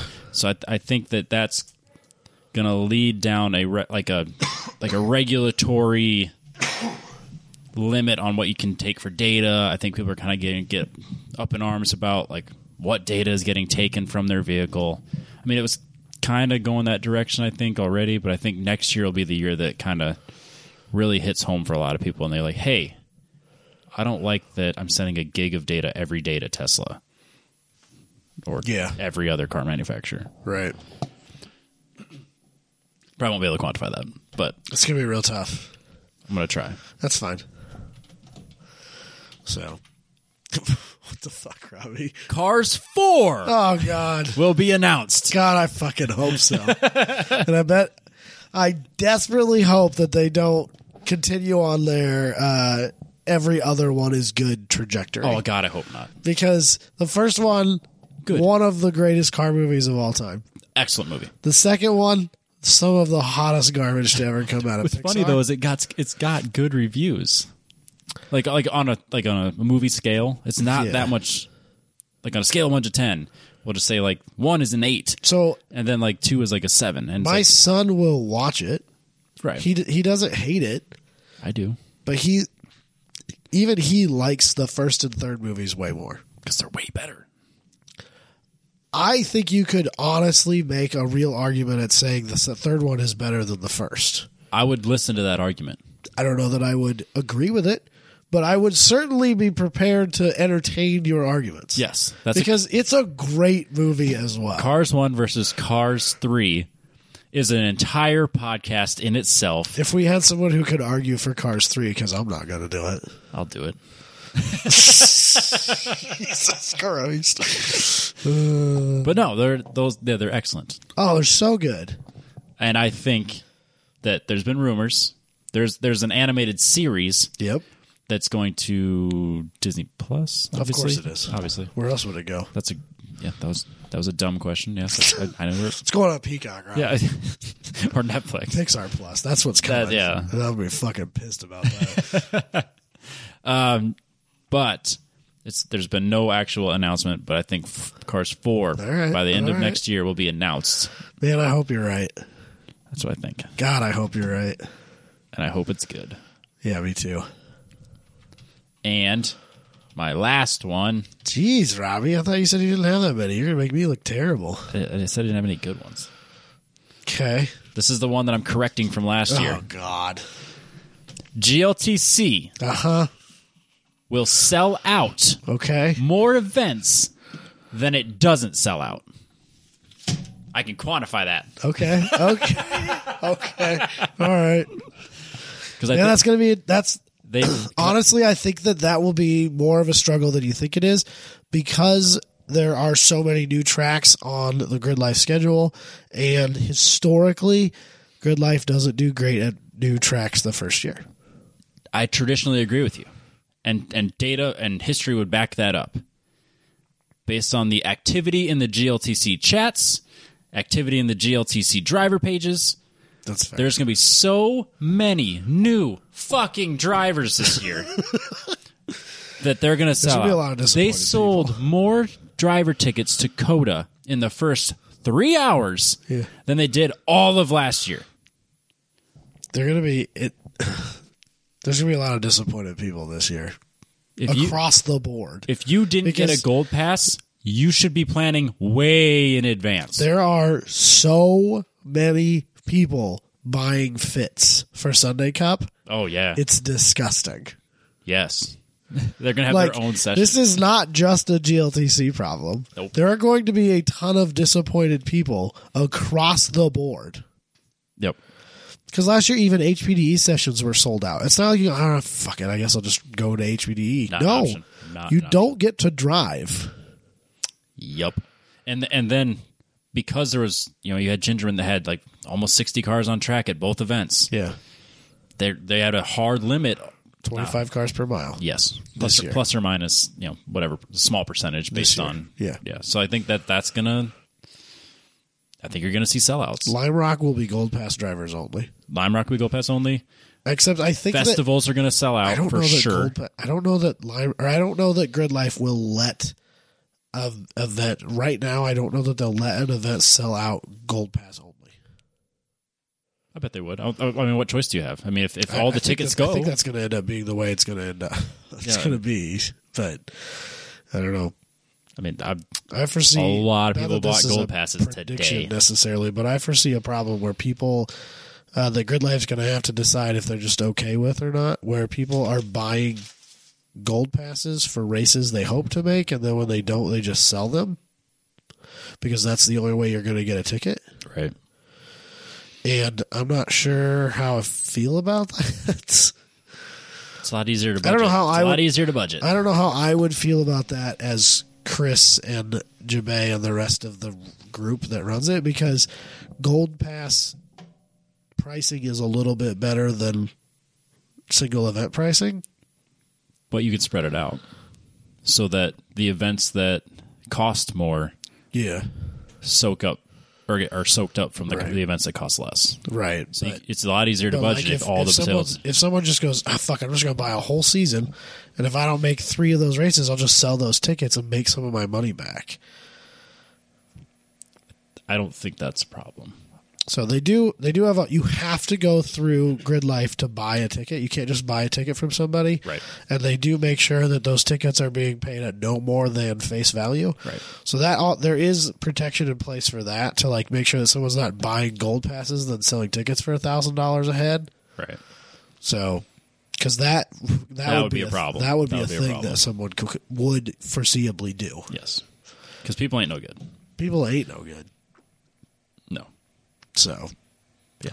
But I say that knowing full well I'll make it to like one GLTT right, all year. right. And that's if things go really well. Yeah. Okay. Uh, I'm going to push one of mine forward to this year from last year because I still think it's going to happen. Oh, yeah. Well, no, I guess I, I won that one. Because I was going to actually push the 1,000 horsepower one forward because I forgot about the Tesla until literally we started talking about this on the show. Wait, and that one counts. Because I was fully prepared to accept a loss on that one and push it forward to next year. And then the plaid hit me like literally as we were about to talk. I was like, oh shit, that was rated like a 1,020 fucking winner. Yeah. I think that, yeah, that counts. So I forgot about I was going to push that one forward. So that makes one less than I had already, You're fine. which is rough. Yeah. Your phone died. Uh, So my EV car prediction, because you almost can't have one at this, or can't have a prediction list at this point without having something about EV cars. you have to. I think that the manufacturers will figure out the range issues, but not the charging pace in 2022. I think you're right. I think So, like the new Silverado has cla- has a claimed 440 mile range or whatever it is. Th- To me, 400 miles is is where I want to be. that's that's a good range. Right. I was thinking about this uh, while I was taking a shower before I came here today, um, but get to that here in a second. I know there's just just in the last like day or two, I've seen a bunch of articles about some battery startup based here in the United States somewhere that is makes a battery pack that you can put in your Model S that has 750 miles of range. Crazy. That's crazy. So I think that they'll figure out the battery range because most cars right now, I think, are at like the 200 range, especially when you get into the smaller cars, Yeah, and the more pedestrian cars. They're like the 200 mile mark. typically, yeah. And that's not enough to me no, that's that. That's when the anxiety makes a little sense. But once you start getting to the 400, because I make a lot of 200 mile trips.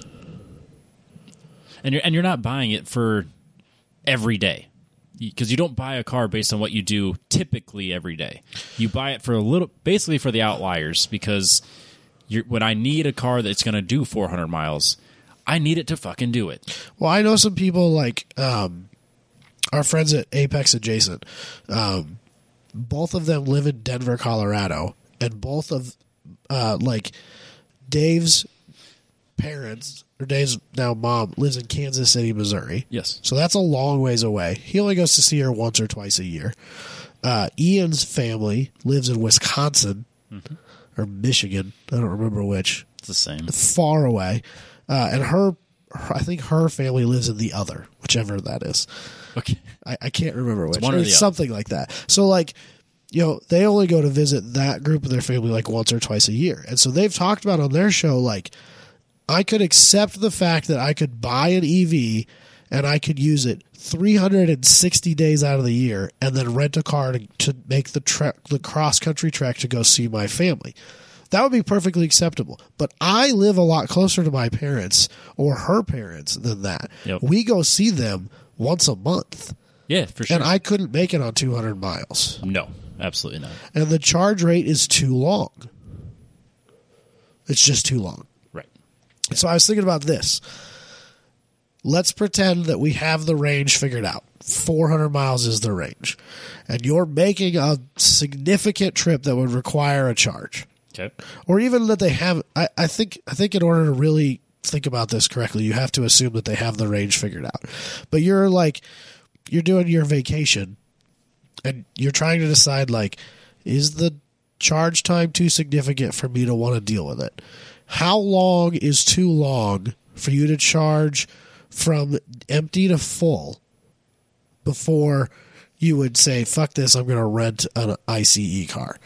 For me, if I could if I could go 400 miles without stopping and then you could charge me from dead to 100% to another 400 mile range in 30 minutes, that's acceptable. But I would even stretch it to an hour. Because if I've been driving for 400 miles, Right. I can take an hour break. yeah. But I don't think it's there. No.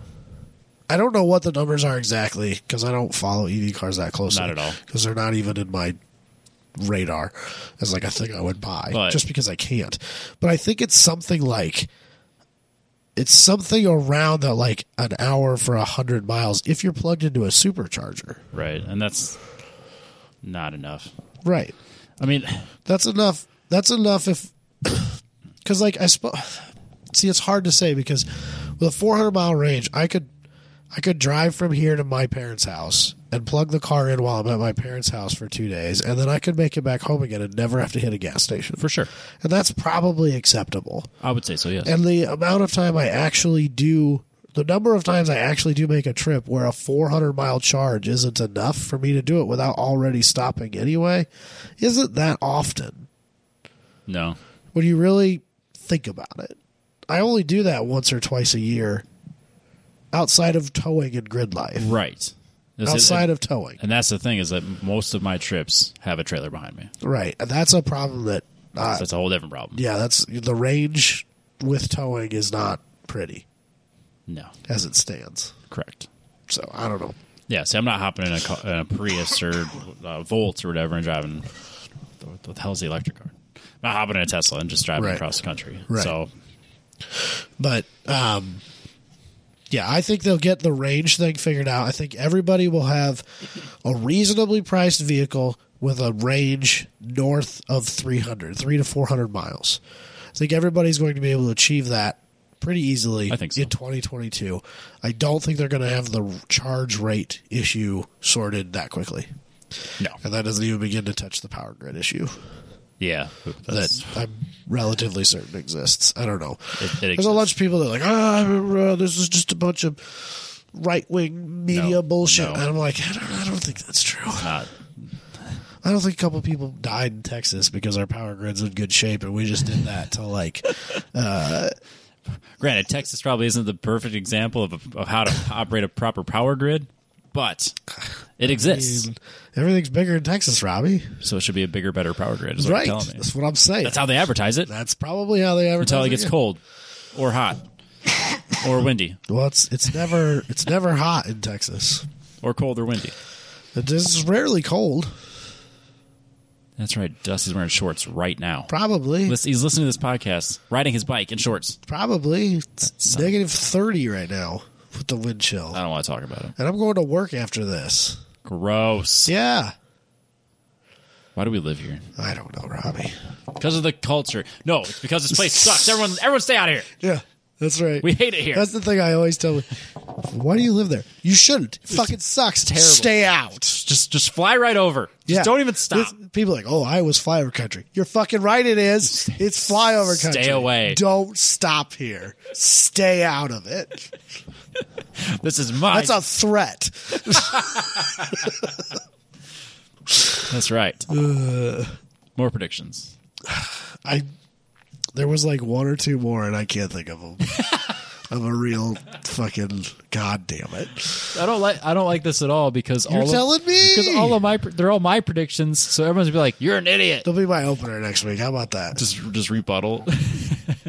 No, the ones that I forgot. I'm good with that. They'll be they'll be my opener next week. We can move on then. Unless you had something else. That's I don't know, man. Well, we got a hot take. Yeah, Yeah, but before we do a hot take, yeah. got to remind everybody. Apex Pro. Apex Pro is the official motorsports app of 1010's podcast.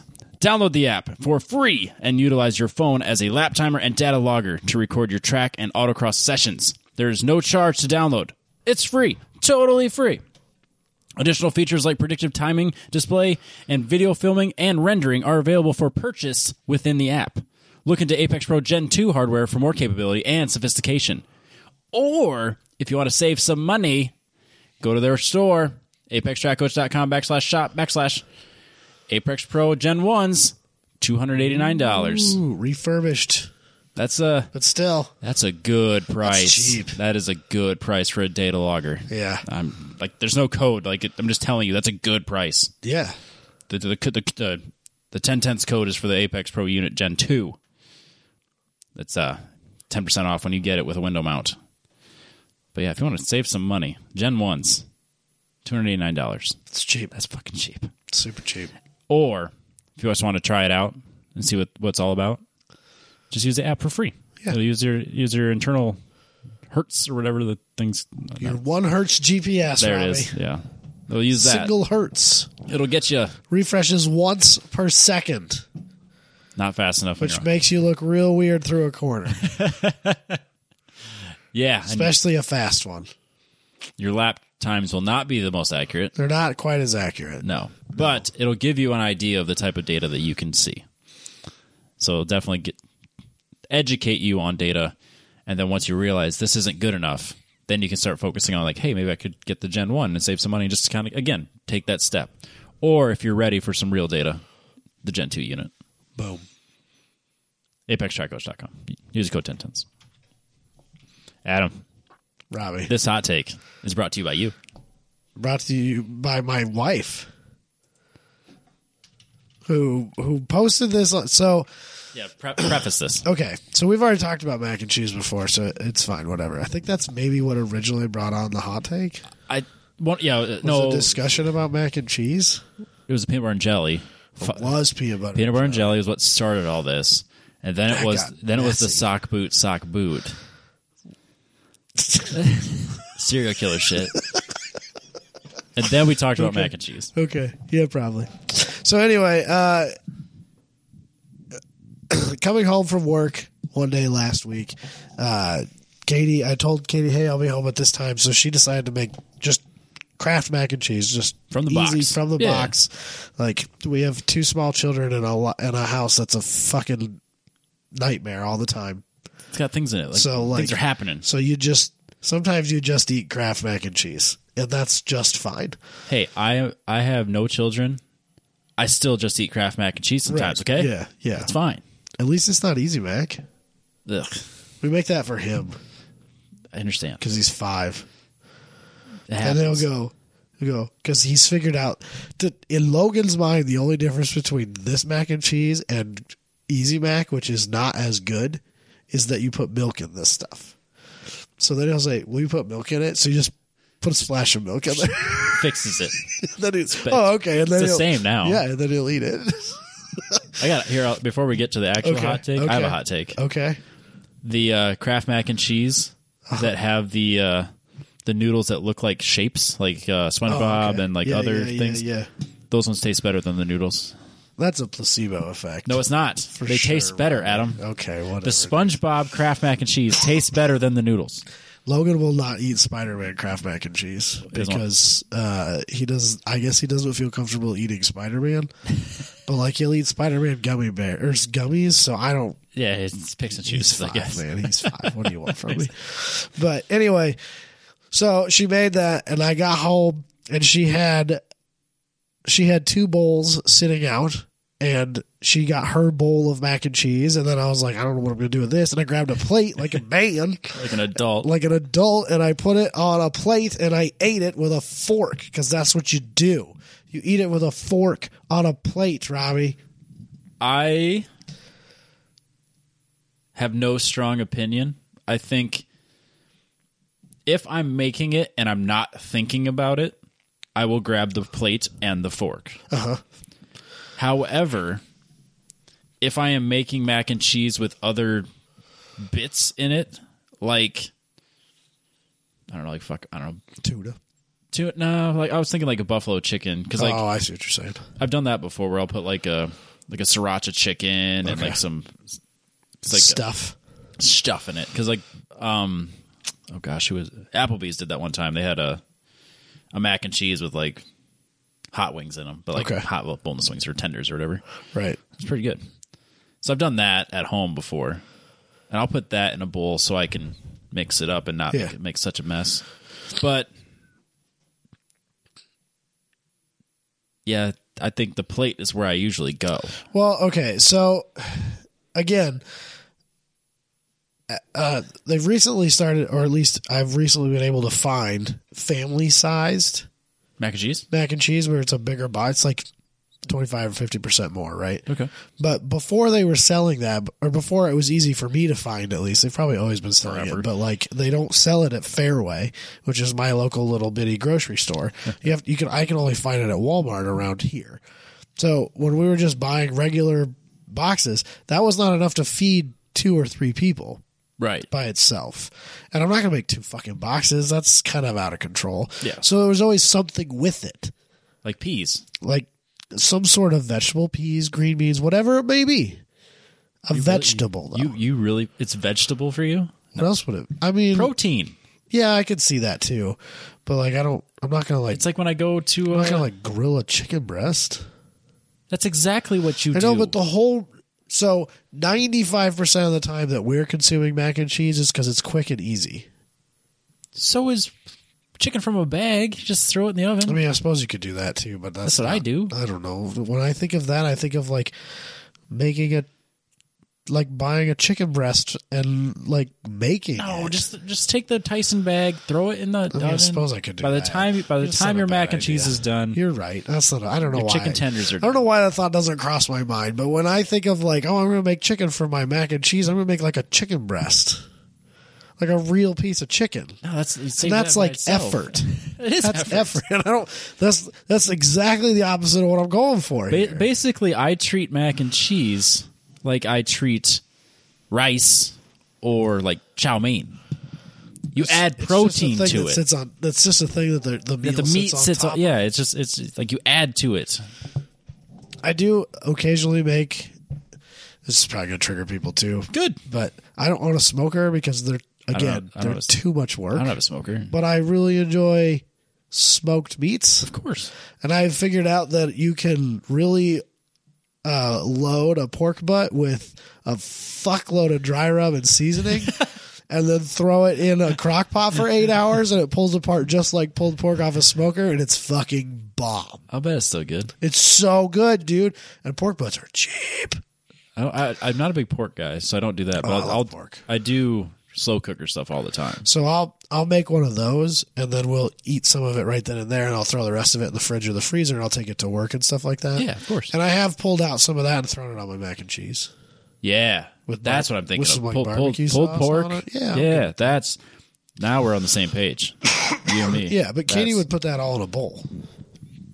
I wouldn't be offended at the bowl, Oh. but you can't do that and then use a spoon. And we've went we've went over this. We've talked about that. You can't eat pulled pork with a spoon, That's what I'm saying. and you're not going to eat it out of a bowl with a fork. Uh, Because the fork doesn't fit the contour of the bowl, Robbie. It's going to be hard to get the last. Yeah, but that's few why you noodles. stab. That's why you stab. It's going to be a pain in the ass to get the last few noodles out. All right, I'm switching my. I'm bowl. No, Yep. get the fuck out of Yeah, here. because you got to be able to mix the protein in, and the plate just was like it just it makes a mess. a All right, plate. bowl. I'm I'm, a I'm plate. I'm on the bowl.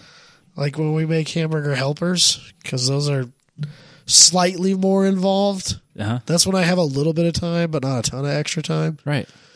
That's just sloppy does that Joe. go on a plate You know, now that I mention it, no, it goes in a bowl because it's like even runnier, and then it just gets everywhere. son of a bitch i talked you out of this You did. You talked me out of it. anyway katie posted this all on facebook and then i am convinced that all of you motherfuckers out there who are friends with me because she tagged me in it saw this post and go oh adam eats it on a plate well then i'm going to pretend that i don't No, bowl.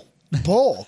What a fucking moron. Only idiots would eat it out of bowls while they're sitting at home eating it off a plate. I guarantee it, Robbie. You you switched me though. I was I was plate, but now that I think about it, I'm I'm bowl. God damn it. I prefer it on a plate.